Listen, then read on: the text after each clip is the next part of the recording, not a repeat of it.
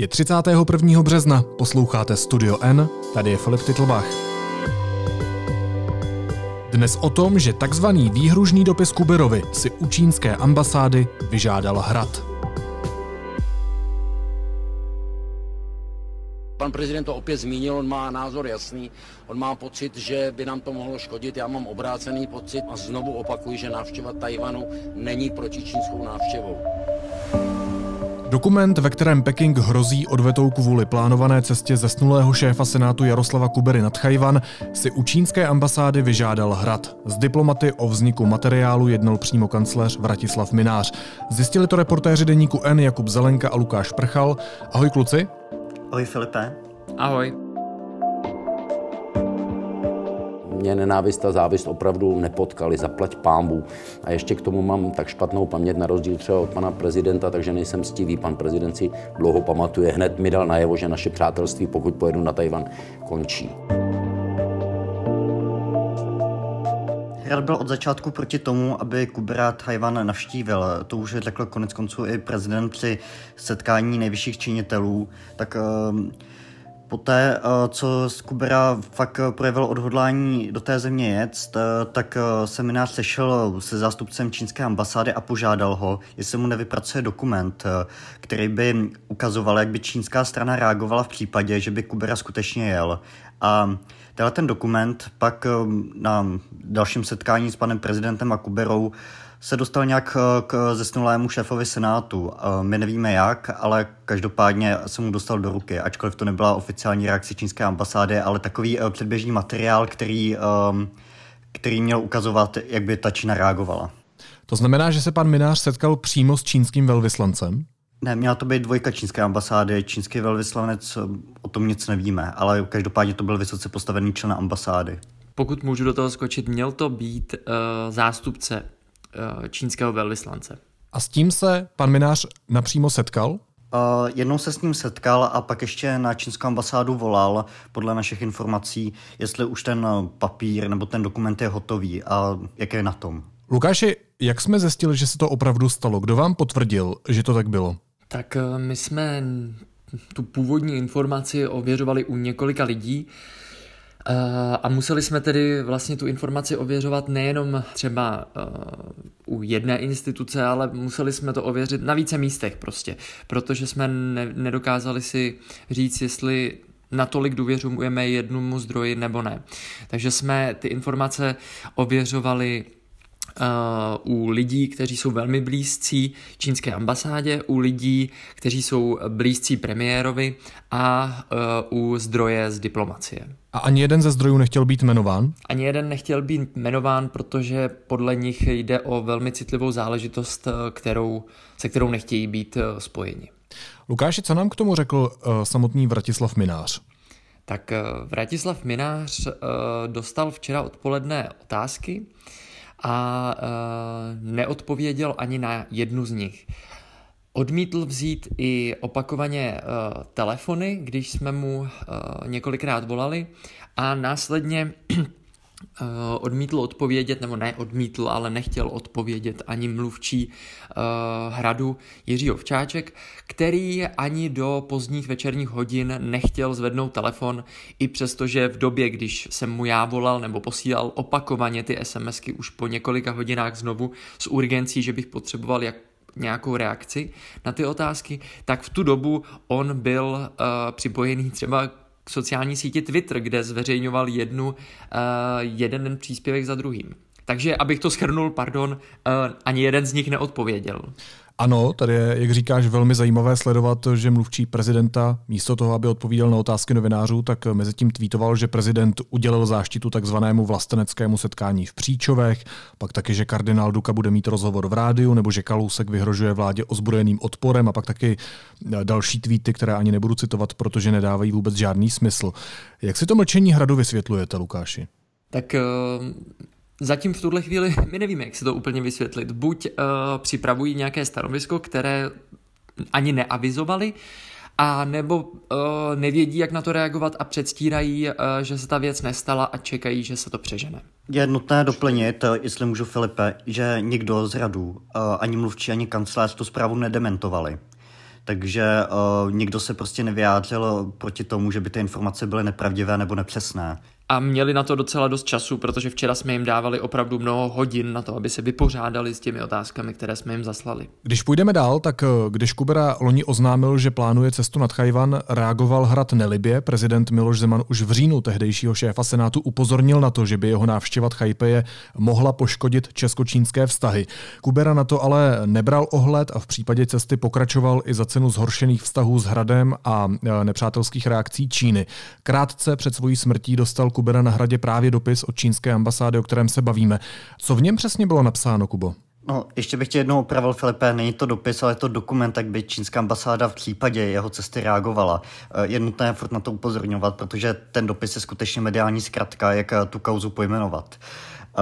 V tom dopise um, stálo, je to taková klasická reakce eh, čínské strany, že to může poškodit vztahy mezi Českou republikou a čínskou stranou.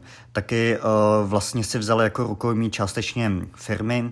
Upozorňovali na tom, že se v Číně daří například uh, skupině PPF, která tam provozuje svou home credit, což je firma která poskytuje nebankovní půjčky, že se tam daří Škodovce a je tam x dalších firm, kterým prostě na tom trhu, který není úplně jakoby uh, svobodný, podnikají. Takže uh, reakce z čínské strany uh, se dala čekat, už takhle reagovali i v minulosti. Uh, je to vždycky to samé, protože oni Tajvan považují za svou součást a na Libě nesou oficiální návštěvy nebo oficiální styky s vysoce postavenými lidmi z cizích zemí, protože to vlastně ten Tajvan legitimuje tak prostě reagovali takhle ostře, no. Trošku specifický to bylo v tom, že tam dali uh, třeba ty firmy. Uh, jo, to se tak často jakoby nestává. Ale když se koukneme třeba na to, jak reagovali x let dozadu, tak, tak jako musíme zdůraznit to, že vlastně až teďka se tam některým firmám začalo dařit, třeba PPFC, třeba 10 let zpátky. Informace o tom, že vznik tohoto dokumentu a ne dopisu, jak si mě Kubo upozornil, inicioval hrad, dostali v březnu od tajných služeb i senátoři ze zahraničního bezpečnostního výboru. Co nám k tomu řekli, když jste je oslovili? Oni nemůžou říct nic, protože ty informace byly v nějakém vyhrazeném režimu, takže uh, vlastně, vlastně by porušili zákon, kdyby něco říkali veřejně také do médií. Na druhou stranu nám se podařilo zjistit, že skutečně tyhle ty informace na té schůzce eh, senátorů i se zástupci jedné ze služeb eh, skutečně tyhle informace padly a že ty senátoři u nich ví, že jsou u nich zpraveni, takže tuhletu informaci máme prostě na ověřenou. Jestli, jestli se někdo rozhodne v tom vystoupit veřejně a říct to veřejně, to je jakoby na každém z nich a musí nás případně i riziko, který z vynesení této informace plyne. Proto se všichni k tomu nevyjádřili. Lukáši, ty jsi ten, kdo se u nás v redakci především věnuje tajným službám, tak eh, můžeš říct, jestli potvrdili uh, přímo tajné služby, uh, že o tom senátory informovali? Tajné služby k tomu nechtěli vůbec nic říct, nikdo, uh, nikdo se o tom vůbec nechtěl bavit. Lukáši, mě by ještě zajímalo, jak se vlastně ten dokument k bývalému předsedovi Senátu dostal, když mu není adresován tak eh, to vlastně není, není, není to zmapováno. Na, na tu otázku stále eh, čekáme jak my, tak kolegové z Aktuálně CZ, kteří na tento dokument před časem upozornili.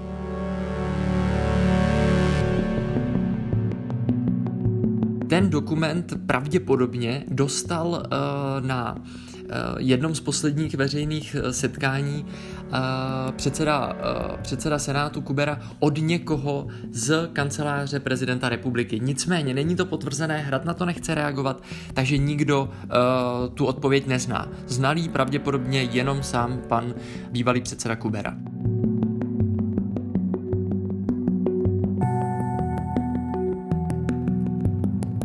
Dokonce i zdroje, eh, s kterými jsme oslovili, a který jsou třeba i velmi blízko hradu, nebo jsou obeznámeni s tím, co se třeba na hradě může dít, eh, tak eh, Oni se domývají, že uh, u každé večeře nejvyšších ústavních činitelů uh, jsou prostě jim předány nějaké jakoby, poznámky, řekněme nějaké desky s papírama, kde jsou aktuální témata, které budou ty pánové probírat.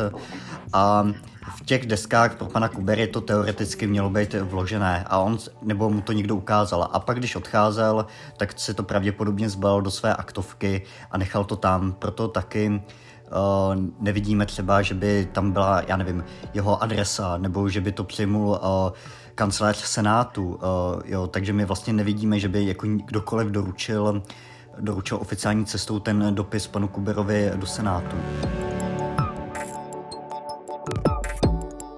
skutečně ten dokument byl pak později nalezen i po jeho smrti, takže se fakt domníváme a je, je to nejpravděpodobnější možnost, že to dostal na hradě přímo. Lukáši, jaké měl ten dopis náležitosti? Co mu chybělo oproti jiným oficiálním dokumentům uh, podobného hrázu? Tak uh, tomu dokumentu chybí několik věcí. Za prvé třeba tam uh, úplně chybí oslovení, pozdravy, chybí tam podpisy. Ten dopis je i jinak strukturován. Nevypadá vůbec jako diplomatická pošta. Tak to prostě nevypadají dopisy, které si vyměňují diplomaté. Já ještě připomenu jednu věc. Cestu dokumentu z čínské ambasády na hrad a následně na stůl předsedy Senátu vysvětloval na konci února ředitel hradního zahraničního odboru Rudolf Jindrák. Cituji. Dopis jsem viděl až poté, co ho zveřejnil server aktuálně CZ. Oficiálně mi ho nikdo nedoručoval, nepředával a nevím, jak byl doručen na hrad, řekl serveru novinky CZ. Je tedy možné, že o tom na hradě vědělo jenom pár vyvolených?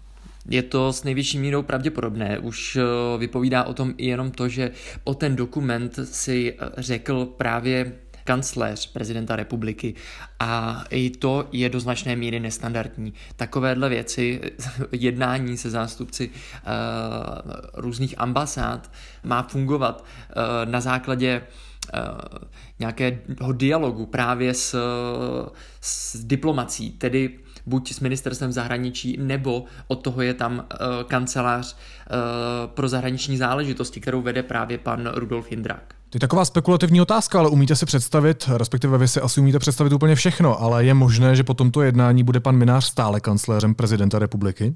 Rozhodně. No, nedokážu si představit, že by ne. Uh... Uh, ale ono to není poprvé, kdy uh, vlastně buď uh, pan poradce nejedlí, nebo pan minář jako nějak suplují diplomaci, nebo že obchází diplomaty, takže není to nic překvapivého, jenom je to další věc, která se ukázala na veřejnosti. Já s tím souhlasím, pan kancléř Minář mohl skončit už mnohokrát, vždycky, vždycky mu všechno prošlo, takže nevidím důvod, proč by s tímhle s tím, proč by se mělo v tuhle chvíli stát něco jiného. A jak říkal Kuba, on s poradcem pana prezidenta Martinem Nejedlým obcházejí českou diplomaci eh, opakovaně a vždy jim to prošlo. A nejenom diplomaci. Třeba můžeme si vzpomenout i na to, jak eh, lobovali za Nikulina, což si popisoval ty Lukáši. Eh, to byl ruský hacker, který ho tady uh, zatkli a Rusko ho chtělo vydat, chtělo ho vydat i Spojený státy a Minář loboval za ruskou stranu. U ministra spravedlnosti Roberta Plikána. Ano, to je pravda, to jsem úplně zapomněl. On přímo chodil, uh, Vratislav Minář chodil k tehdejšímu ministrovi spravedlnosti a ukazoval mu údajné dopisy, uh, které by si měl přečíst a na základě nich se snažil uh, rozhodnutí o vydání tohoto člověka ovlivnit právě pan kancléř Minář. A ještě nutný, uh, Filipe, dodat, jako, že pan kancléř nemá prověrku. On by vůbec jako neměl s citlivými informacemi nebo nějak vyhrazenými informacemi pracovat, takže takže uh, tam taky byla nějaká geneze, kdy původně trvalo dlouho, než tu prověrku dostane. Pan prezident dokonce říkal, pokud se nepletu, že by pan kancelář měl skončit, pokud ji nedostane. Uh, to se přehnalo, takže vždycky, vždycky ty pomyslné čáry, kdy už je toho moc, se posunou. Vy jste nezmínili pouze kancléře Mináře, ale taky pana Nejedlého. Platí ještě, že pan Nejedlý má i přesto, že není zaměstnancem kancelář na hradě? Um, on má nejenom kancelář na hradě, on ji má i na, uh, v takové ruské budově uh, kulturního a vědeckého institutu nebo nějak takhle, je to prostě proti ruské ambasádě. Takže uh, ano, on tam, on tam dochází, je to neplacený uh, poradce a zase opět můžeme poukázat na to, že hraje důležitou roli v diplomatických stycích, protože když se teďka, když byla ta slavná výprava do Číny, tak tam měl opět Minář Nejedlý a Jaroslav Trdík, který uh, zastupuje z velké části uh, česko-čínský biznis. No a na závěr našeho dnešního tématu s dokumentem pro bývalého šéfa Senátu Jaroslava Kuberu ještě dodejme, že Tchajvan je podobně jako Tibet pro Čínu citlivým tématem. Zemi s autonomní demokratickou vládou totiž Peking považuje za svoji provinci, nad kterou pouze dočasně ztratil kontrolu. Česká republika Tchajvan jako nezávislý stát neuznává, české firmy s ním ale čile obchodují. Díky tomu například Tchajvan v Česku překonává Čínu v objemu investic. Hosty dnešního podcastu byli reportéři deníku N Jakub Zelenka a Lukáš Prchal. Kluci, díky moc. Díky Filipe. Měj se hezky, ahoj. Teď jsou na řadě zprávy, které by vás dneska neměly minout. Omezení volného pohybu, které má bránit šíření nového typu koronaviru, vláda prodloužila do 11. dubna. Dosud platilo do 1. dubna. Prodloužení se vztahuje i na zákaz maloobchodního prodeje, služeb v provozovnách a provozu restaurací. Vláda schválila změnu v čele ústředního krizového štábu, který řídí kroky proti šíření epidemie koronaviru. Po epidemiologovi Romanu Primulovi převzal jeho vedení ministr vnitra Jan Hamáček. Ministr obrany Lubomír Metnar ujistil, že nechce oslabovat parlament. Připustil, že pro návrh na změnu krizových zákonů musí panovat široká politická schoda a jeho vložení do vládního systému bylo v této době nešťastné. Obyvatelé Británie kritizují policii za příliš horlivý přístup k vymáhání vládních opatření proti koronaviru. Policisté mimo jiné využívají drony ke sledování lokalit vyhledávaných turisty nebo brání lidem venčit psy. Společnost Twitter smazala tweety několika vlivným osobnostem, které propagovaly antimalarické léky na léčbu koronaviru. Mezi nimi je i právník Donalda Trumpa, moderátorka Fox News nebo brazilský prezident Jair Bolsonaro a maďarský parlament schválil tzv. koronavirový zákon, který podle kritiků umožňuje straně Fides premiéra Orbána vládnout takřka neomezeně pomocí mimořádných opatření a dekretů. Konec demokracie i svobodných médií, varují novináři a opozice. A na závěr ještě jízlivá poznámka. Tohle televizní vystoupení v čínské státní televizi si určitě ještě pamatujete. And I am in China in order to learn how to stabilize society. Miloš Zeman v něm říká, že nepřijel do Číny kázat o lidských právech, ale že se naopak přijel učit, jak stabilizovat společnost. Dneska vidíme, jak mu to jde. Naslyšenou zítra.